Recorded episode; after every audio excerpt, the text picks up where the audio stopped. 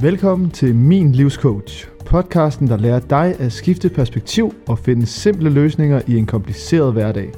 Her er din vært, certificeret livscoach, Camilla Berg.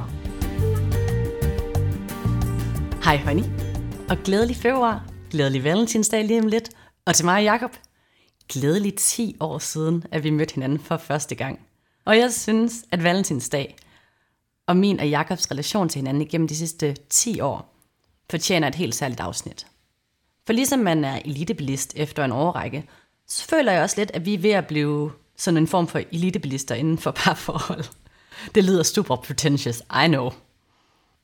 Men jeg synes alligevel, at vi har nogle ret solide pointer. Det skal siges, at det her afsnit, det ikke kun handler om kærlighedsforhold.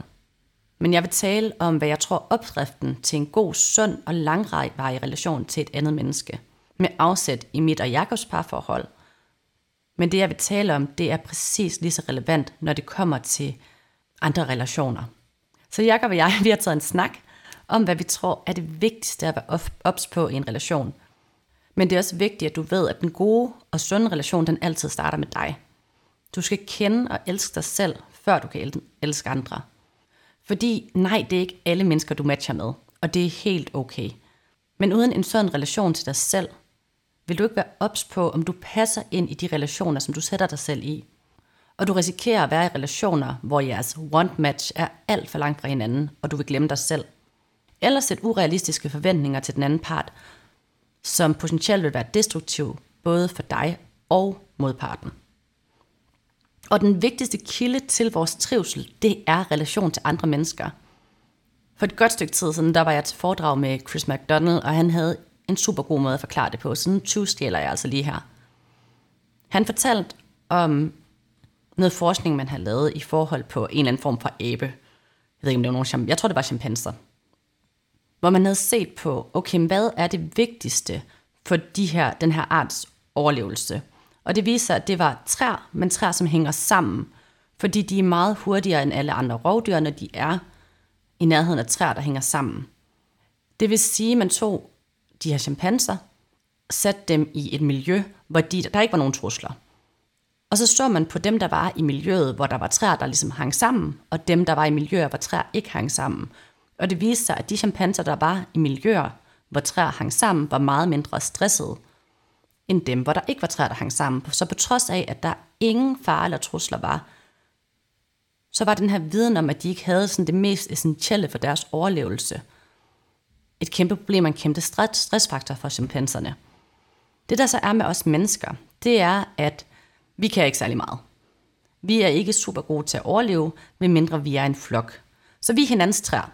Vi har brug for sunde relationer for at øge vores trivsel. Vi vil opleve den samme stress, som champagnerne havde uden champagnerne. Den samme stress, som chimpanserne havde uden sammenhængende træer, hvis vi ikke har en relation til andre mennesker. Så for at øge vores egen trivsel, så kræver det også gode og sunde relationer til andre mennesker.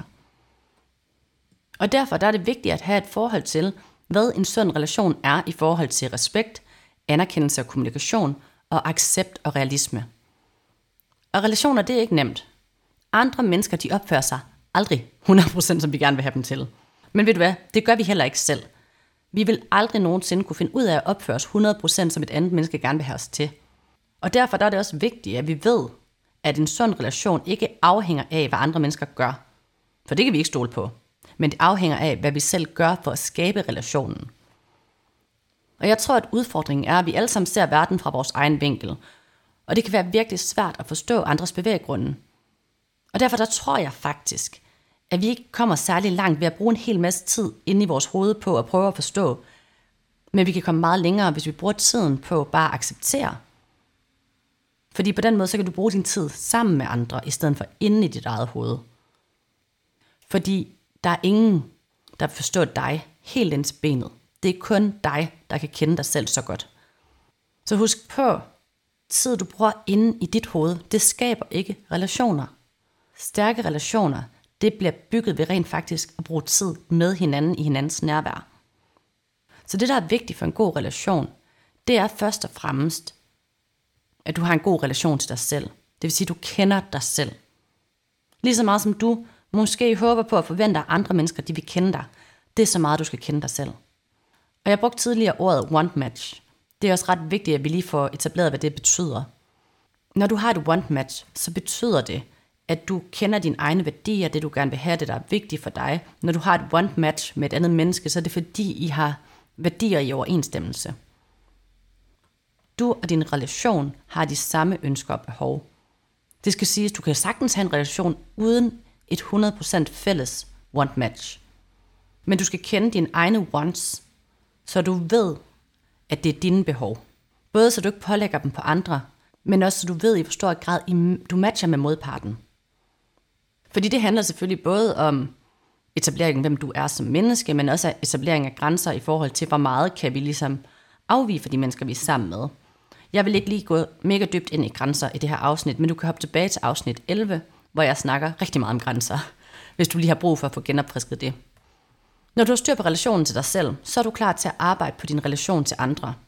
Og her har Jakob og jeg samlet en liste over de ting, som vi tror har været medvirkende til, at vi nu har kendt hinanden i 10 år. Punkt nummer 1. Intet pres. Når vi gerne vil opbygge en relation til andre mennesker, så hjælper det ikke noget, at vi presser dem til at gøre noget, vi gerne vil have dem til, ved at guilt-trippe eller køre emotional blackmail. Emotional blackmail, det er, når du siger, at du får også bare mig til at føle, og det kan være ked af det, når du gør sådan der. Fordi ved at presse andre mennesker, så presser vi faktisk underliggende deres grænser. Det kan godt være, at det er små ting, som man siger, du kunne også lige gøre det her.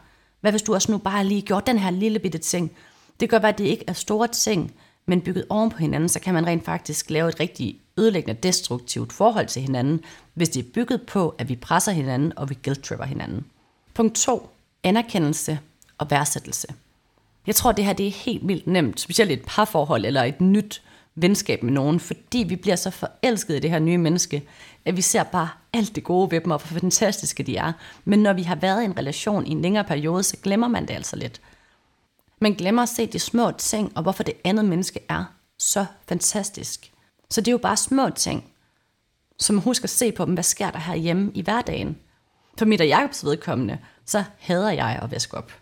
Og på magisk vis, så forsvinder opvasken. Nærmest på daglig basis. Det kunne jeg godt vælge at tage som en selvfølge, fordi det har Jacob gjort igennem så lang tid. Men det er faktisk en ret stor ting, og det har jeg et ansvar over for mig selv for at anerkende og værdsætte. Så jeg husker, hvor fantastisk det er, at jeg aldrig nogensinde behøver at tage opvasken. Den anden vej rundt, så er det mig, der har badeværelset. Det tror jeg også, Jacob han værdsætter. Og jeg tror, at det her det handler om at sætte aktiv tid af til at sætte sig ned og anerkende og værdsætte de mennesker, der er omkring en, i forhold til de værdier og de ting, de byder ind med. Fordi det bliver altid svært at finde et menneske, som har 100% alle de ting, man gerne vil have, men bygget op i en omgangskreds af en hel masse forskellige mennesker med forskellige ting, man kan anerkende og værdsætte, så har man faktisk en ret stor og lækker pulje af folk, der giver en alt muligt forskelligt til ens hverdag. Det er bare vigtigt, at vi også ser det. Punkt 3, det er sund egoisme. Det vil sige, at vi ikke begrænser hinanden, men vi giver hinanden plads til den egoisme, som den anden part har behov for. Egoisme det bliver taget som en stort fjord, og noget vi ikke må være, men egoisme kan altså godt være sundt. Jeg kalder det at være en bedre egoist. Så det her med at huske på, at jeg skal opfylde mine behov, så jeg går ud og forventer, at andre skal gøre det for mig. Det vil sige, for eksempel, så har jeg et behov for at føle mig god nok. Det er mit ansvar. At jeg husker at hjælpe mig selv til at føle mig selv god nok, så jeg ikke går og forventer, at Jacob han skal få mig til at føle mig god nok hele tiden. Men sådan en egoisme, det handler også om at give hinanden plads. Og huske på, at det kræver altså også tid at fylde sig selv op, og det bliver vi nødt til at give den anden part lov til. Fordi på det tidspunkt, vi ikke giver modparten lov til at fylde sig selv op, så vil der lige pludselig være et tidspunkt, hvor vi står og forventer det hinanden, fordi ingen af os er fyldt op, og det laver bare ikke en sund relation. Punkt 4 er planlægning. Min store kæpest. Jeg tror ikke, man behøver at planlægge så ekstremt, som Jakob og jeg gør det. Vi har en kalender, som er synket med hinanden, hvor der ligger alt fra træning, men også transport til træning, så vi kan se alt, hvad der foregår i hinandens liv, og kan planlægge rundt om det. Fordi for mig der er det helt vildt vigtigt, at vi også har sidde til at spise aftensmad sammen en gang imellem. Vi har nogle aftener sammen, så ved at vi sørger for at planlægge ordentligt, og vi kan se hinandens planlægning, så kan vi også sørge for at planlægge tid ind til hinanden. Og det her, det tror jeg så er vigtigt, ligegyldigt om det er veninder eller kæresteforhold, eller kollegaer for den sags skyld. Selvfølgelig så kan man ikke have en synkt kalender med alle andre, men det, at der er planlagt tid ind til en relation, det gør også bare, at man bygger langvarige relationer. Jeg har for eksempel planlagt hver onsdag med en veninde, der er vi ude at få en enkelt øl, fordi den er vigtig for mig, den relation. Og den bringer mig lidt videre til punkt 5. De burde måske have hængt det sammen. Men punkt 5 er prioritering af hinanden og de ting, vi gerne vil sammen. Og ordet sammen her er vigtigt. Fordi der er sikkert helt vildt mange ting, som du gerne vil, og den anden part gerne vil, men det er bare ikke lige et one-match på det punkt. Så der er det vigtigt, at der er planlagt tid til. For eksempel, jeg kan godt lide at pole dance, jeg kan godt lide at dyrke parkour, vi har planlagt tid til vores forskellige sportsgrene, men dertil har vi også planlagt ting sammen, og så vi ved, at vi får prioriteret hinanden. Så det er for eksempel, at jeg prøver at holde mine tirsdag og torsdag aftener frie, minimum en af dagene om ugen, så vi ved, at vi har tid til, om det så bare er at ligge på sofaen og se Paradise Hotel. Og ligesom jeg har prioriteret en fast aftale med min veninde om onsdagen. Fordi det, at vi prioriterer hinanden, det er også noget, der kan hjælpe hinanden til at tænke tanker, som er bedre om hinanden, og som skaber følelser, som giver os handlingsmønstre, som giver os resultater, hele den der mølle. Så det, at vi kan hjælpe hinanden med at få den der følelse af prioritering, det skaber også bare rigtig meget anerkendelse af os selv som mennesker indeni, fordi når vi prioriterer andre, så prioriterer de oftest også os, når vi har gjort det en lang nok periode, og det vil skabe et bedre forhold. Punkt 6. Den lyder måske voldsom, men vi skændes ikke, fordi vi har et fælles mål, og det er hinanden.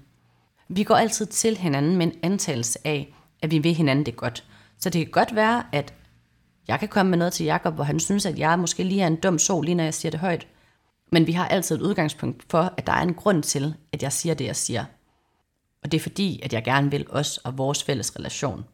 Og det gør også, at der ikke er noget at skændes om. Så er der måske en italesættelse af min tone, at den skal lige ændres lidt, men det vil altid være med et udgangspunkt i, at vi gerne vil hinanden.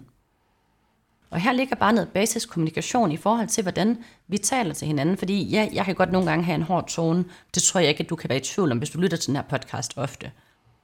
Men der skal der også være plads til den anden vej rundt, at Jacob han kan fortælle mig, hvis min tone den får ham til at føle på en bestemt måde, så vi ligesom kan få en kommunikationsform, der passer til begge parter, og ikke kun til mig. Men jeg tror også måden, vi kommunikerer på, fordi nogle gange så opstår der bare situationer i relation til andre mennesker, hvor vi ikke kan forstå, hvorfor de gør, som de gør. Og hvis vi bare antager, om de gør det for at være dumme, så kommer vi altså hurtigt på et sidespor, hvor det ligesom godt være, fordi de ikke har tænkt over det. Vi havde for eksempel i vores gamle træningscenter, der havde vi nogle sofaer, der stod med nogle puder. Og Jakob han lagde altid de her puder helt af helvede til. Og jeg troede vidderligt, at han gjorde det her, fordi han synes de lå pænt på den måde, og det kunne jeg simpelthen ikke forstå. Og der var lidt noget, hvor jeg derailede selv. Men i stedet for at blive sur på ham, der spørger jeg ham, hvorfor er det egentlig, vi ligger puderne på den her måde? Så ved at i talsætte det som et spørgsmål, så kan jeg rent faktisk få svar på, er det noget, der er vigtigt for dig, de ligger på den her måde? Er der en grund til det? Hvis der ikke er en grund til det, så kan jeg jo sige, okay, jamen hvis der ikke er en grund til det, kan vi så lægge dem på en anden måde. Men at give det andet menneske lov til rent faktisk kommunikere ud, at det her er noget, der er vigtigt for mig, eller har jeg bare ikke tænkt over det. Punkt nummer syv, det er, at vi finder fælles løsninger. Jeg tror ikke på kompromiser. Jeg så på et tidspunkt, at det fordømmer mig mere, eller fordømmer vores, fordømmer vores forhold på DR, hvor de lavede sådan en kompromisøvelse, hvor det var meget sådan, de her ting vil jeg bare aldrig finde mig i, agtig. Og jeg tror bare ikke, det er måden, vi har en sund relation. Jeg tror, hvis vi er et sted hen, hvor det er der, vi skal være med hinanden som mennesker, så tror jeg måske ikke, det er det one match, vi gerne vil have. Og det er altså også okay, at vi ikke passer sammen med alle mennesker. Men jeg tror, det at finde fælles løsninger, det betyder også, at man har et fælles liv sammen. Og når jeg snakker fælles løsninger, så er det for eksempel at sige, hvordan vil vi gerne opdrage vores børn, vores hund, have vores lejlighed. Så de ting, vi har fælles sammen, den finder vi en fælles løsning på fra starten af. Specielt fordi kompromis også til, at der er sådan noget, der kommer ind fra sidelinjen af efter et par år, at nu vil jeg ikke finde mig i det her mere. Og det er bare lidt falsk markedsføring, hvis man er gået ind i en relation til et andet menneske, og lige pludselig så kommer der nogle kæmpe store ændringer, som åbenbart har været vigtige fra starten af, men man bare ikke har fået sagt højt.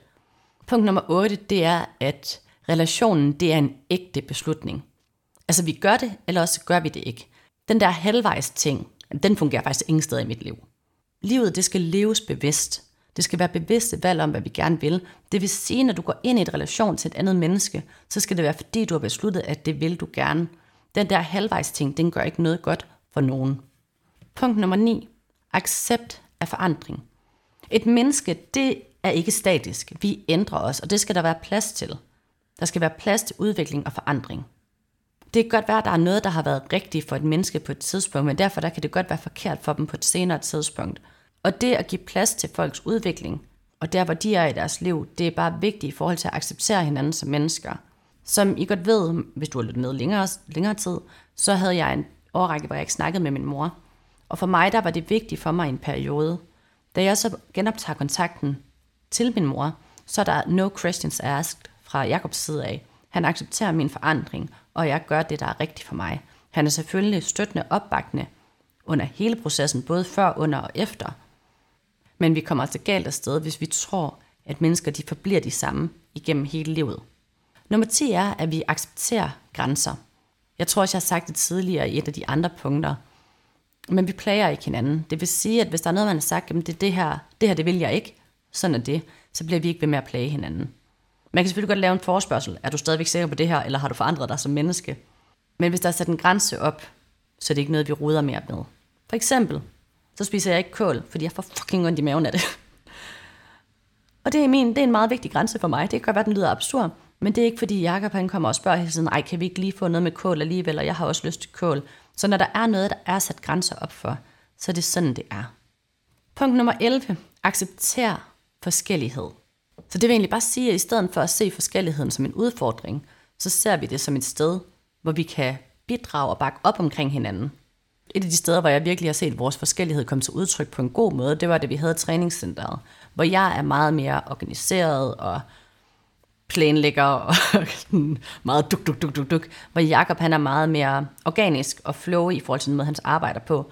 Det var pisse frustrerende i starten at skulle finde en måde at arbejde sammen på i forhold til det her. Dels fordi, at jeg ville have Jakob ned i nogle systemer, og Jakob han kunne godt tænke sig, at jeg var lidt mere sådan flowy med de ting, vi lavede. Men da vi lærte at acceptere den her forskellighed, så gav det også bare et super sundt arbejdsmiljø for os begge to. Og det vil rent faktisk også gøre, at vi kan komme videre til punkt nummer 12.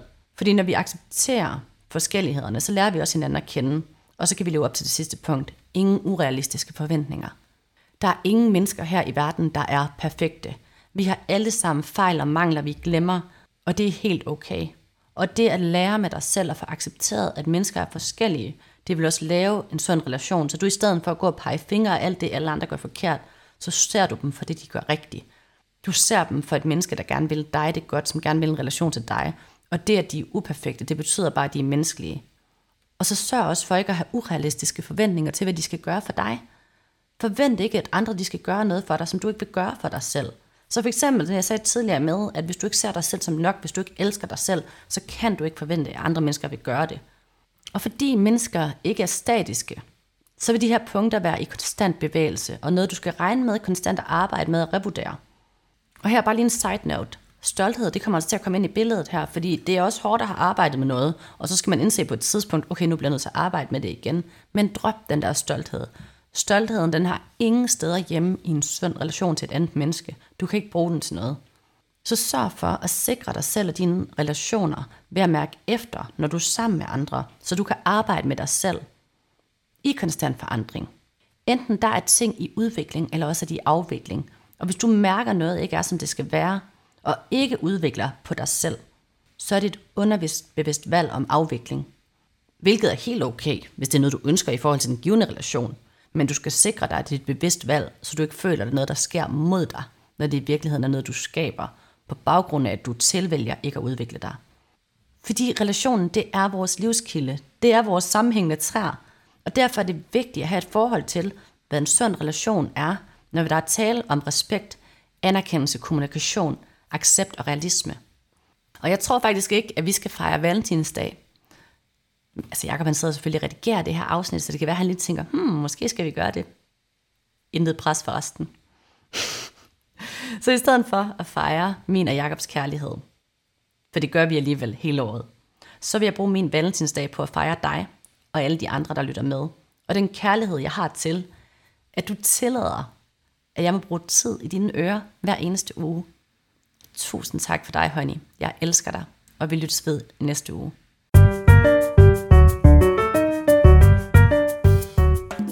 Hvis du er vild med det, du hører, så vil du elske mit medlemskab, Fuck Fastlåsthed-metoden. Metoden er en samling værktøjer, der lærer dig at coache dig selv, processere og bearbejde dit følelsesmæssige liv og sætte sunde målsætninger, der sikrer dig mod udbrændthed og overvældelse. Og ultimativt, så vil det gøre dig til en del af min klan af mennesker, der ikke lader deres hverdag diktere et fastlåst mønster. Hvis det lyder som noget for dig, så kan du finde linket til medlemskabet op i beskrivelsen, eller du kan gå ind på min hjemmeside www.minlivscoach.dk.